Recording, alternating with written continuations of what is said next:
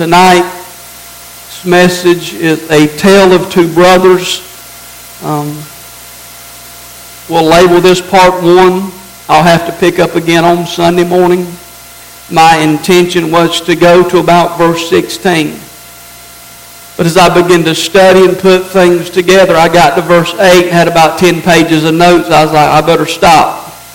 There's no way I'll get to verse 16 as I began to study and put things together. But in Genesis 3, as we've already worked our way through that chapter, we have seen the root of sin, but as we begin to study chapter 4, we're going to see the fruit of sin. Chapter 4 reveals just how much damage sin really caused. We've done talked about the curse and the consequences of sin, but we see in chapter 4 just how much damage sin really caused because we see really the dysfunction of the family, the first family who ever walked on this earth when you begin to study Cain and Abel and just how much damage sin can cause in a family. In the passage that we begin to look at tonight, we see some first.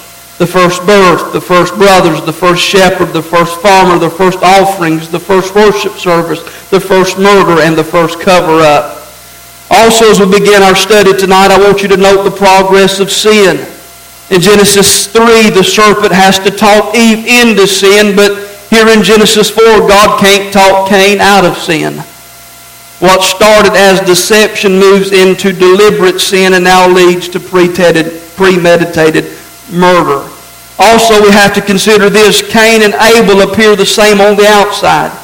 If you read the first several verses, you simply can't tell who the killer will be and who will be the victim. Cain and Abel shared the same parents, the same spiritual background, the same home life, and no doubt both heard the same stories from Adam and Eve about life in paradise and about their expulsion because of sin. Yet as often happens in families today, one boy went in one direction and one boy went in another. One followed God and one followed his own desires and one man murdered his brothers. Isn't that the story today? That you can have kids raised in the same home by the same parents, go to the same church, and yet one can follow God and one can go astray. And so tonight we're just going to kind of walk through this text verse by verse, look at phrase by phrase, and pull out as many truths and lessons as we can, and talk about these two brothers, and talk about this first family, and see what God has to teach us tonight. So look at Genesis chapter 4 and there at verse number 1. It says, Now Adam knew his wife, and she conceived and bore Cain, and said, I have acquired a man from the Lord. You notice there the first phrase, it says, Adam knew his wife, Eve. This is the first specific mention of sex in the Bible. The term knew is a polite way of saying they had sexual relations, which is somehow is how some other translations read. However, this doesn't mean that Adam and Eve had never had sex before.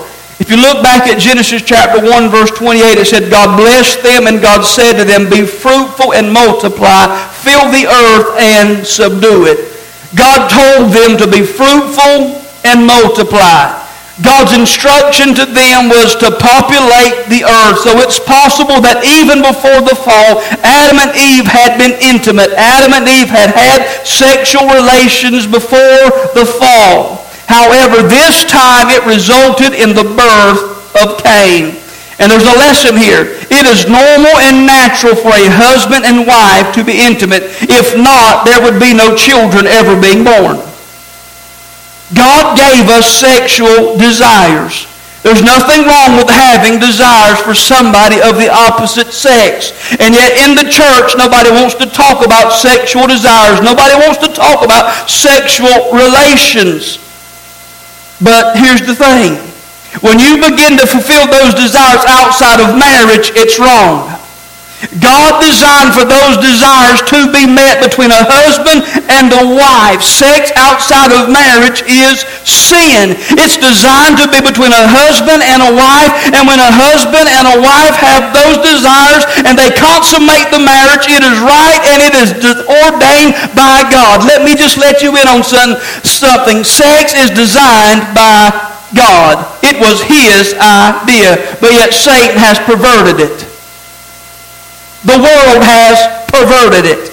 And if we don't teach our children and grandchildren the right way and the proper way, the world will teach them the wrong way and they'll get into trouble. Amen? Also notice it says that she conceived and bore Cain and said, I have acquired a man from the Lord. The name Cain means gotten or acquired. It is likely Eve thought that Cain was the seed that God promised the deliverer who would come from her. Remember Genesis 3.15. Hey, I'm going to send a redeemer. I'm going to send a deliverer. I'm going to send a Messiah who's going to strike a blow to the serpent, who's going to destroy Satan. And so there is a sense in which Eve said, I have the man from the Lord. I have the Redeemer. I have the Messiah. You see, as parents, we all want good things for our children. We all want them to accomplish good things. We all want them to be destined for greatness. And we see here that the first parents ever in the world, they want great expectations for Cain. But it went farther than normal parental hopes and expectations. Adam and Eve expected Cain to be the Messiah and the deliverer that God promised. Eve thought she held the Messiah in her arms. She thought when she's rocking Cain to sleep, hey, I've got the Savior of the world. But in reality, she's holding not the Messiah, she's holding a murderer in her arms. Parents, we should have great expectations for our children. And we should nurture them and train them in the ways of God. We should bring them up in the fear and admonition of the Lord. But hear me, there will come a time when our children will be responsible for their own decisions and their actions. I'm sure that Adam and Eve told Cain about God. I'm sure they raised him as best as they knew how. But when he murdered his brother Abel, he was responsible for his actions. Listen, we can teach our children about God, but they must choose to serve God for themselves. I know the Bible says, train them up in the way that they should go, and when they are with old, they will not depart from it. And we use that scripture thing, hey, if you'll teach them godly ways, they won't depart from it. And, and listen, that's the wrong interpretation of it. Unfortunately, I've seen people raised in church who go out and do not serve God and never come back. Unfortunately, being raised in a godly home is no guarantee that our children will serve God when they're older. Cain heard about God. Cain was raised in a godly home, and yet he committed murder against his brother. Listen, it helps to be raised in a godly home. It greatly increases their chances of following God to be raised in a godly home, but they're going to have to choose for themselves if they're going to follow God. Cain shows us that even though you have godly parents, a child can still go bad. Amen? Let's move on to verse 2. Then she bore again, this time his brother Abel. Now Abel was a keeper of sheep, but Cain was a tiller of the ground. The name Abel, it means breath or vanity, temporary, meaningless, or vapor. Why would Eve name her second son Abel, a name that meant empty or meaningless? One suggestion is that Eve might have been disappointed in knowing that Cain wasn't the promised son of Genesis 3.15. But how would she know that Cain wasn't the deliverer? Possibly because she was giving birth to another son and still having pain in childbirth. Think about that. She had Cain, and yet now she's still having another son, still having pain, and God's not letting her back in the Garden of Eden. And so now she feels like life is empty, life is meaningless, life is vanity. I want you to also notice that by naming the child Abel, Eve was saying that human existence is sometimes vanity upon vanity. That life is sometimes empty and meaningless, and it's always temporary, as brief as breath itself. Isn't life sometimes like that? That sometimes it just seems fleeting and temporary and meaningless. That it's just the humdrum day in, day out, and never accomplishing anything. One more thing. Abel's name is an indication of his tragically short life. It means temporary. It means brief. And think about this. Eve basically prophesied his death whether she realized it or not. She makes a big deal about Cain. I've gotten a man from the Lord. But then Abel comes along and all she says, Abel, nothingness, vanity, temporary.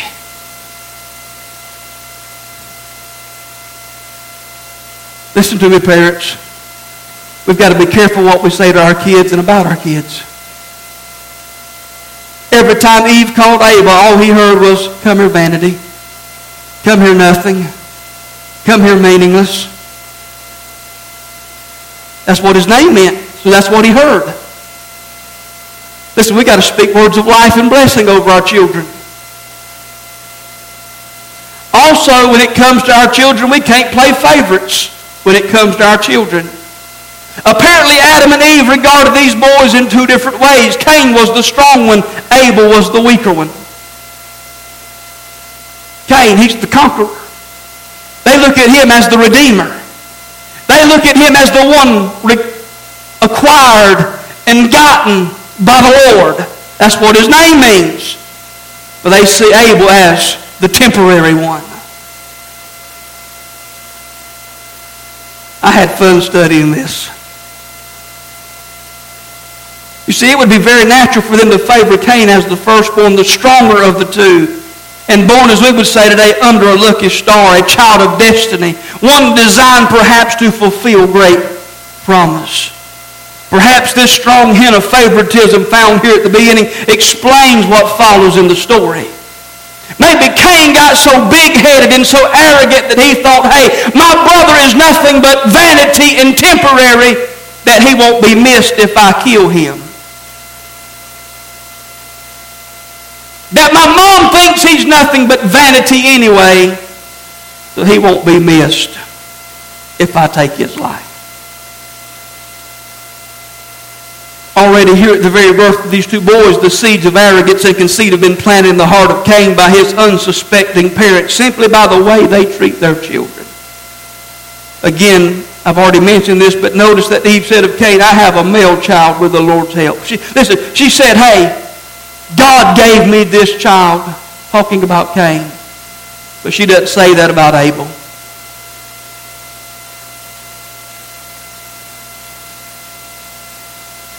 It almost seems that Eve was disappointed when Abel was born, doesn't it? Listen, we should be proud of all of our children because any child you have that comes into this world is a blessing from God. So we shouldn't play favorites. Let's move on. Verse 3 through 5. And in the process of time it came to pass that Cain brought an offering of the fruit of the ground to the Lord. Abel also brought of the firstborn of his flock and of their fat, and the Lord respected Abel and his offering. But he did not respect Cain and his offering, and Cain was very angry, and his countenance fell. Scripture indicates that Cain and Abel approached God at a specific time and at a specific place for worship. The specific time is indicated by the words in the process of time or in the course of time. The Hebrew literally means at the end of the days. But what days is it referring to? Well, the Bible doesn't say. It, it could refer to the days of harvest, a special time when Adam and his sons wanted to set aside a very special day of worship and offering to God. But however, it most likely refers to the end of the week, the seventh day of rest. You have to remember God had already blessed the seventh day. He had already sanctified it and set it apart as a day of worship. But note this. It could also refer to the first time Cain and Abel worshiped on their own apart from the parents. It may be the first time that the two sons decided, hey, we're going to approach God independent of our parents. We're going to go by ourselves and worship God alone. The specific place is indicated by the fact that both Cain and Abel brought their offering to a particular place for worship. Again, the Bible doesn't specify where that place was, but however, Adam, he had known perfect fellowship with God. And even though he was in a fallen condition, he would have had a thirst for God. He would have had a longing for God. He would have wanted to connect with God. So most likely Adam had established a place of worship. Most likely Adam would have had, would have a, made an altar somewhere to go and connect and worship God and seek God as a family. So they had a place where they could connect with God and worship. And let me just say this privately and personally. You need a place where you can connect with God. You need a place where you can go and worship Him and get along with Him and seek His face. You need a place where you can go and pour out your heart to God and seek His face and let God touch you as you enter into His presence. We see in the text that Cain was a farmer. He was a tiller of the soil, and Abel was a keeper of the sheep. He was a shepherd. And we see that they both bring an offering to God. Cain brings an offering of produce, and Abel brings the firstborn of his flock as an offering. And notice that God rejects Cain and his offering, but he accepts Abel and his offering. And there's a great lesson that we can learn here. There are things that are pleasing to God and things that are not. Both men brought gifts to God. Both men offered worship to God. But only one man's worship was acceptable. You see, what we call worship may not be worship at all, and God may look at it and may not accept it. Think about it. We can come to here on Sunday mornings, and we can even come here on Sunday nights, and we might sing songs and lift our hands. And God might look at it and he might say, Is that what you call worship? And he may not accept it. We might think we're worshiping and God might say, You're not really worshiping. We think we are, but God says, You haven't even started worshiping yet. You see, some worship is acceptable and some isn't. So here's the question. Why did God accept Abel's offering, but not Cain's? Well, the Bible gives us a clue. Look at Hebrews 11, verse 4. By faith, Abel offered to God a more excellent sacrifice than Cain, through which he obtained a witness that he was righteous, God testifying of his gifts through it, and through it he being dead still speaks. How was Abel's offering done in faith? Many commentators speculate that maybe it was the type of offering that Abel gave. In the last chapter, we saw the first ten sacrifices. If you'll back up to Genesis 3, verse 21, it says that for Adam and his wife, the Lord God made tunics of skin and clothed them. We talked about this Sunday, that God made a sacrifice. God killed an animal and shed blood so that he could cover Adam and Eve and so maybe Abel saw this sacrifice and he saw the blood that was shed. And maybe he saw that the shedding of blood pleased God. And so he said, hey, God likes the shedding of blood. And so when I come and bring an offering to God, I'm going to bring a bloody sacrifice because that's what pleases God. And so by faith, he shed the blood of an animal. By faith, he gave his best. And by faith, he gave that which cost him something. The Bible says that he gave the firstborn of his flock. He didn't give the leftovers. Because if you read some translations, the Bible says that Cain gave some of his produce. Implying that Cain didn't give the first of his produce. He just gave some of it. That Cain went through the motions, but his heart wasn't in it. He had the wrong attitude about approaching God, but Cain, but Abel, excuse me, came with the best. He did it by faith. In fact, let me just say this. When Abel brought a sacrifice of blood, he would have looked like a mess bringing a sacrifice. He would have had to invest some time in bringing a sacrifice. Bringing a produce offering wouldn't have cost Cain anything. So that's the possibility of why God accepted Abel's and rejected Cain's. But here's the thing. Faith is what pleases God. And apparently Abel had faith and Cain didn't. Because that's what Hebrews 11 and 4 said. By faith, Abel offered God a better sacrifice. You see, Cain didn't come by faith. Cain came on his own. The Bible tells us that without the shedding of blood, there is no forgiveness of sin. And so Cain, Abel offered that sacrifice of blood. He knew how to approach God. It's through blood. You also notice in verse 5 that God not only rejected Cain's offering, it says that he also rejected Cain. He didn't just reject the sacrifice, he rejected the person. Now think about that. Why is that? Well, the text doesn't answer the question, but I believe Cain's attitude was wrong.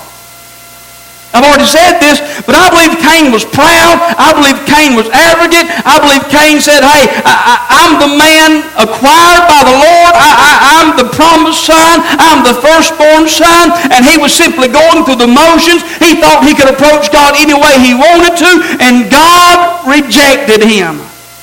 Again, there's a right way and a wrong way to approach God. There's a worship that God accepts, and there's one that God rejects. Look at John chapter 4, verse 23 and 24. The hour is coming and now is when the true worshipers will worship the Father in spirit and truth. For the Father is seeking such to worship Him. Let me just pause for a moment and say that God is looking for worshipers. He's seeking worshipers.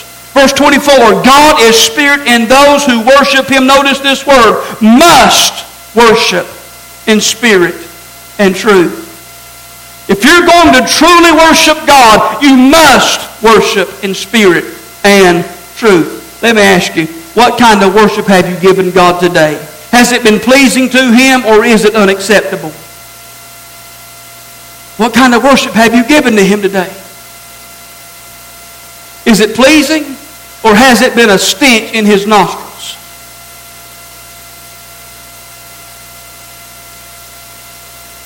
Let's move on. Let's look at verse 5 to 7 again. It says, He did not respect Cain and his offering.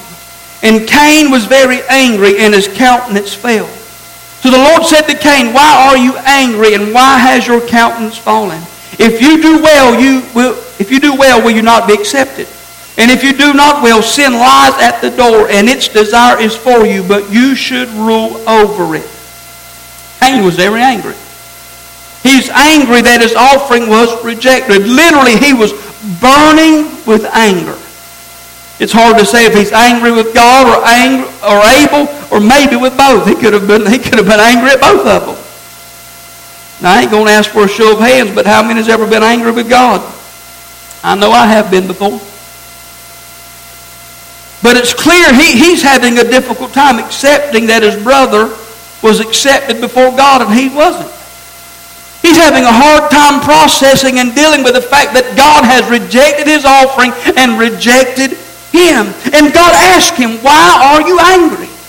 Why has your countenance fallen? Notice, God confronts him in love rather than angry. And God makes it clear that Cain would be accepted if you'll do well. Hey, if you'll do right, you'll be accepted. See, God's being gracious. Cain has brought the wrong offering. Cain has done the wrong thing. But God is saying to Cain, hey, if you'll do the right thing, you'll be accepted. God is being gracious. God is giving Cain another chance. Let me ask you, aren't you glad God gives second chances? And that's what he's doing. That even though Cain is blowing it, God's still being gracious. But notice that God tells Cain that he will be accepted if he does what is right. But notice this. God doesn't say anything about feelings when he's talking to Cain. So here's what God says in effect. Cain, if you'll do what is right, you'll have a better attitude in life. If you'll do what is right, you'll be happier. Your attitude will be transformed. You see, here's what we want to do. We want to feel something before we do it. But God says, You've got to do right before you ever feel right. That's what he told him. Do right, and Cain, you'll feel better. But we want to feel something first before we ever do anything. But God says you got to do what's right first, even though you don't feel like doing it. Let me give you an example. When it comes to forgiveness, Most of us don't feel like forgiving people. But it's right to forgive, isn't it? And so you got to forgive because it is right, even though you don't feel like forgiving. But when you ever forgive, you'll feel better. Amen? Look at what else God tells him. And if you do not well, sin lies at the door, and its desire is for you. Remember I told you Sunday morning? Eve, your desire will be for your husband, but he shall rule over you. And I told you that she would have this desire to want to dominate her husband. She'd have this desire to want to rule over him. It's the same word here.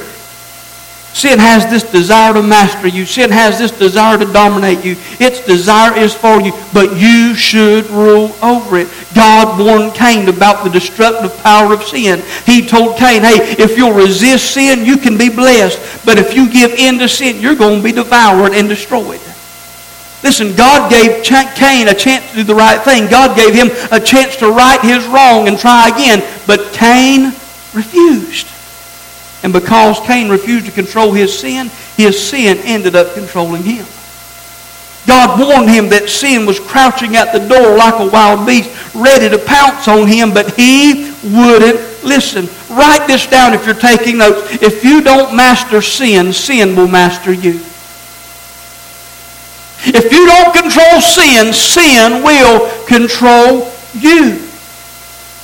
The only way we prevent sin from ruling over us is by, uh, by allowing God to master us first. Without God as our master, we will be slaves to sin.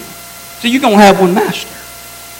And if sin is your master, it's going to call the shots. It's going to control you. But if God is your master, he will call the shots in your life. You have to master sin or sin will master you. And that's what God told Cain. Hey, it's crouching at the door. It's ready to jump on you. And if you aren't careful, it's going to rule you. It's going to destroy you. So I ask you tonight, who will be your master? Your master will be whoever you choose to obey. Look at Romans 6, 16 in the New Living Translation. Don't you realize that you become the slave of whatever you choose to obey? You can be a slave to sin, which leads to death, or you can choose to obey God, which leads to righteous living. When it comes to temptation and sin, it comes down to an issue of your will. Who will you choose to obey? You know, Paul talks about in Galatians chapter 5, I believe it is, the lust of the flesh. He talks about the spirit and how they wage war against each other. But he says, if you walk in the spirit, you'll not give in to the lust of the flesh. It comes down to which one you're going to follow. Which one are you going to obey? Which one are you going to allow to be your master? In fact, let me say this. It also comes down to which one are you going to feed? If you never spend time in prayer, if you never spend time in the Word, if you never spend time coming to the house of God, worshiping and fellowshipping with the saints of God, I promise you the flesh will dominate your life. If you never feed the spiritual man, the, the, the spirit man, it's going to grow weak and the flesh will conquer you. Sin will rule your life. If you're going to win and overcome, you've got to choose God over and over again. Amen? Look at Genesis chapter 4, verse 8. We'll get ready to wrap things up here for long. Now Cain talked with Abel his brother, and it came to pass when they were in the field that Cain rose up against Abel his brother and killed him. The sense of this verse is that Cain planned to catch Abel by surprise by lulling him with pleasant conversation. As a result of disregarding God's warning, Cain now commits premeditated murder. God tried to talk him out of it, and he wouldn't listen. And if we be honest tonight, there's been things God's tried to talk us out of doing, and we wouldn't listen when the conviction of the Holy Ghost has gripped our heart and we bypassed it and went our own way. Haven't we? when we kind of came to a fork in the road, so to speak, and we, we had a choice. I feel him. And we knew the right way and we knew the wrong way, and the Spirit of God just touched our hearts and said, You don't need to go that way. This is the way you need to take, walk in it. And we bypassed it and said, I'm going to do my own thing.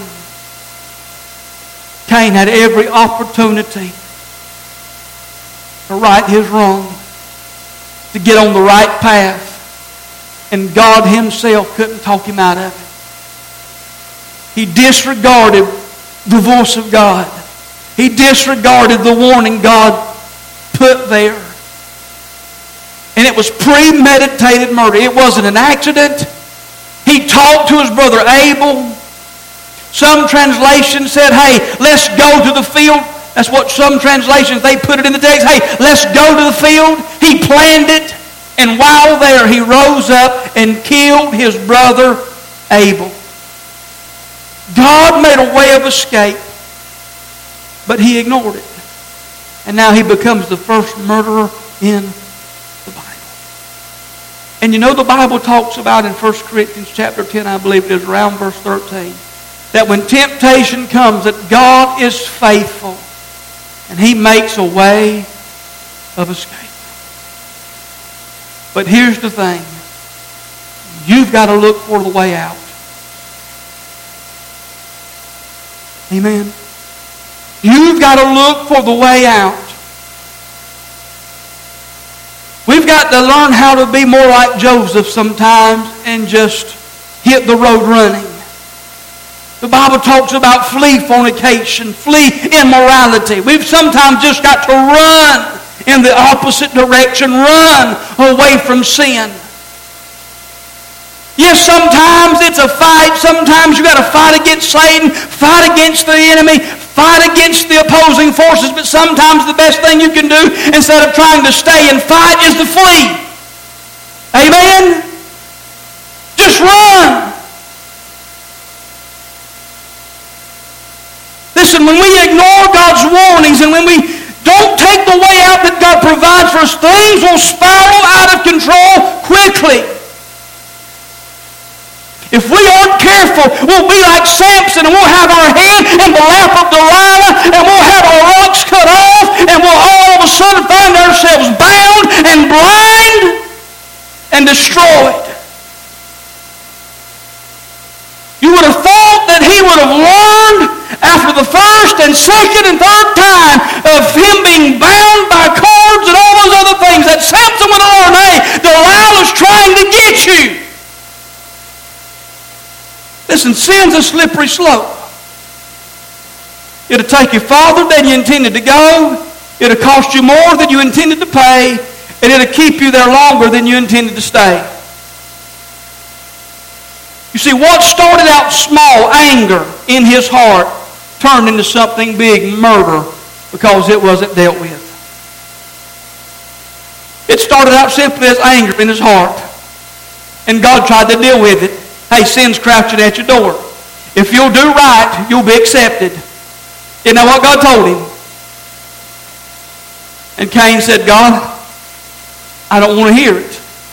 And he walked away. And his anger turned into murder. Listen to what 1 Corinthians 5 6 says. You're boasting about this is terrible. The, the Corinthian church had a man in the church that was sleeping with a stepmom. stepmom.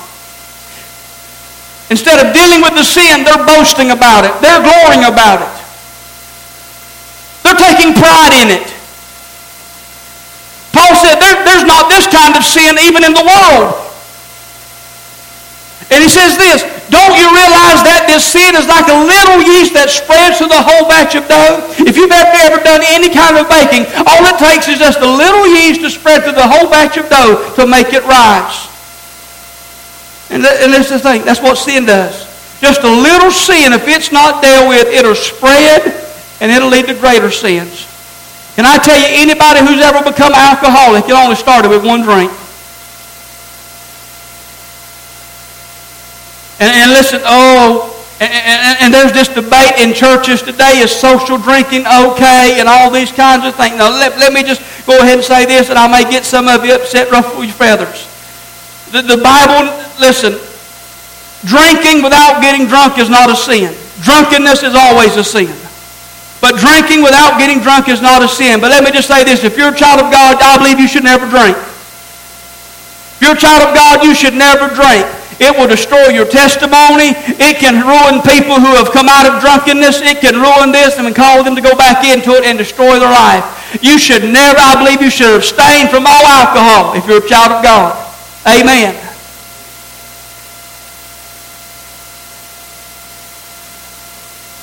If you don't drink, you never have to worry about getting drunk. You never have to worry about if you're going to cross the line or not. Amen? that's just how I feel about it. Back in the Church of God, we it's part of our practical commitments that you abstain from all of it. But anybody who's ever become alcoholic, it started with one. And it went from there. Anybody who's ever become a drug addict, it started with just marijuana. It progressed from that to something else, to something more dangerous, to something harder.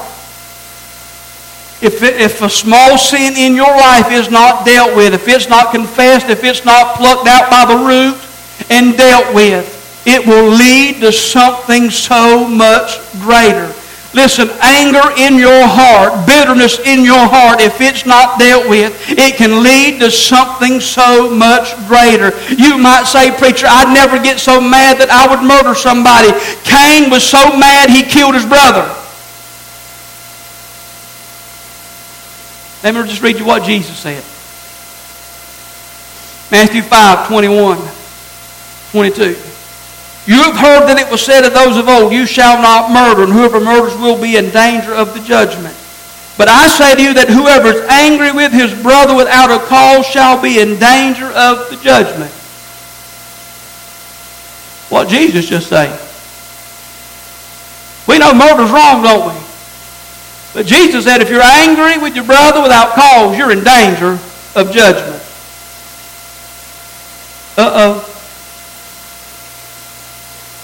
Read what 1 John 3.15. It's not on your paper, but I'll go there in my Bible. Whoever hates his brother is a murderer. 1 John 3.15. Pretty pointed, isn't it? And you know that no murderer has eternal life abiding in him. Preacher, my sin's a little sin. It's not that bad.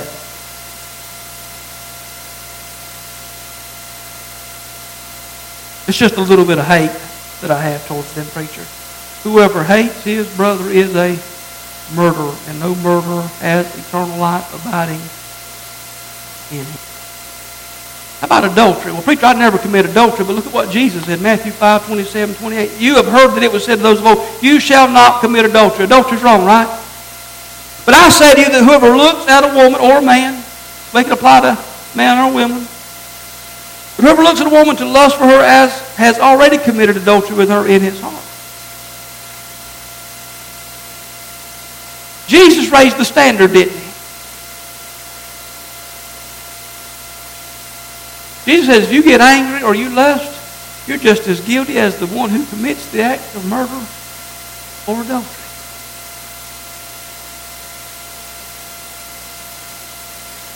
Which is why I say thank God for grace. Because he raised the standard and we need him.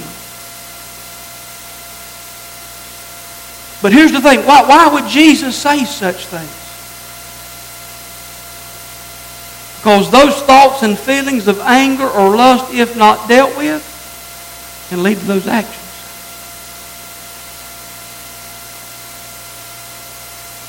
In other words, if you allow anger to fester, you may act on it. And it may not be premeditated like Cain was.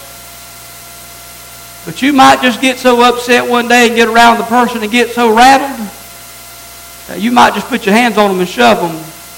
And it'd be an accident. But it becomes murder. Could it not?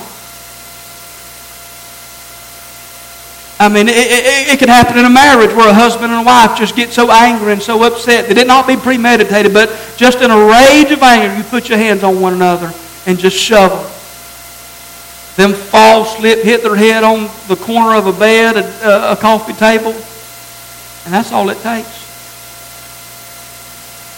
Not premeditated, but anger caused it. So the Bible says, let not the sun go down on your wrath. Is this helping anybody? I, am telling you, God, uh, when I got to preparing this part of the message, I'm telling you, God, God began to work in my heart. God began to deal with me. You begin to lust after someone other than your spouse. Listen, if you don't begin to deal with it, you, you may begin to act on those feelings. I'm telling you, Facebook ha- ha- has caused more affairs than, than anything else. People start hooking up with old high school sweethearts.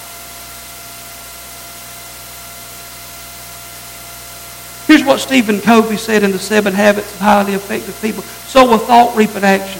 Sow an action, reap a habit. Sow a habit, reap a character. Sow a character, reap a destiny. You're allowing the wrong thoughts to fill your mind unchecked. Sooner or later, you're going to act on them. I want to ask you tonight, as we begin to wrap things up and bring it all to a close, is there something in your life that you need to confess? Is there something in your life that God has been dealing with you about that you need to stop doing? Are there thoughts that you're having that God for some time's been saying to you, hey, you need to get this under control? Maybe it's anger, maybe it's lust, maybe it's bitterness, maybe it's jealousy or envy. It can be something small, and you're sitting here tonight saying, Hey, Pastor, it's not a big deal, but God's saying you need to deal with it before it becomes a big deal. And you're saying, Pastor, I would never do that. But here's the thing Peter said he never denied Jesus, but he did. I preached the message here one morning in this pulpit. Never say never. It'll never happen to me. You don't, you don't ever know.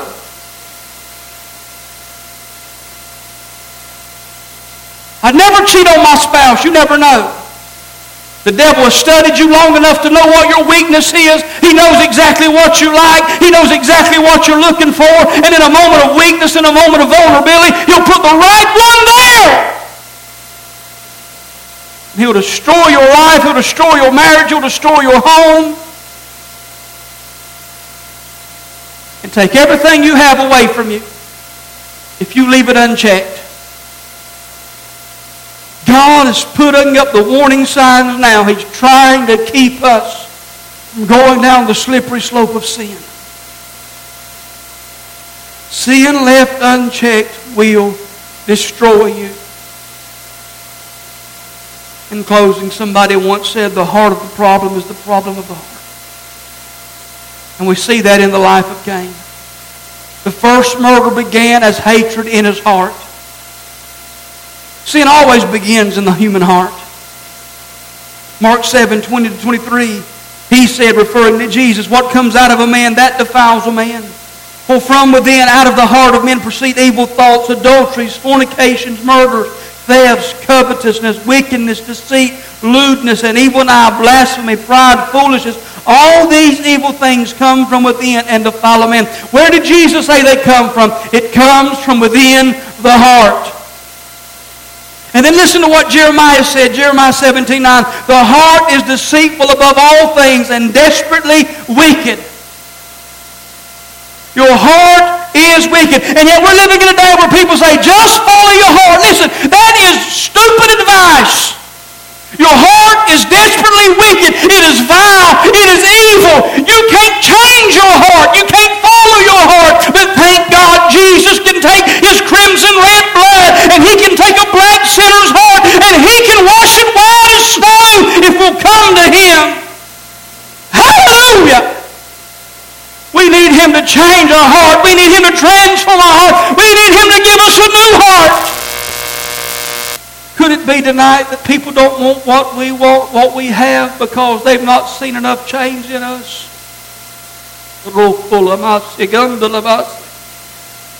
Could it be they don't see enough Jesus in us for them to want? what we have?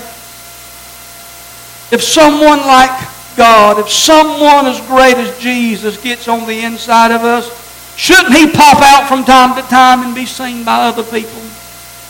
Shouldn't he show up and others see him? If he's in us, shouldn't we walk like him? Amen. 1 John 2 6. He who says he abides in him ought himself also to walk just as he walked. 1 John 3, verse 3 And everyone who has this hope in him purifies himself just as he is pure. Let me ask you, what's God doing in your life tonight? What's God doing in your heart tonight? What is God saying to you? Listen, God's done dealt with me today, yesterday, as I prepared this. What's God saying to you tonight? What little thing are you trying to keep covered up? What little thing are you trying to keep hid? God's saying it's time to bring it out into the light.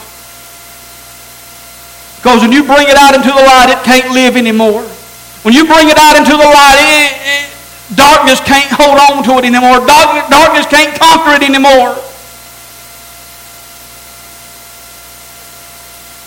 God's moving in your heart tonight, if God's convicting you of something in your life tonight, tonight is the night to confess it. And here's the thing confession means you have to say the same thing that God says about it. If God says it's sin, you have to say it's sin. You can't call it a mistake. You can't call it a failure. You have to call it what God calls it. If God says it's sin, you have to say it's sin. And you have to admit it. But if you'll admit it, God will cover it. And God will forget it. Amen. I feel Him tonight. I've prayed for God to do great things in this place. I want you to stand with me all over this house.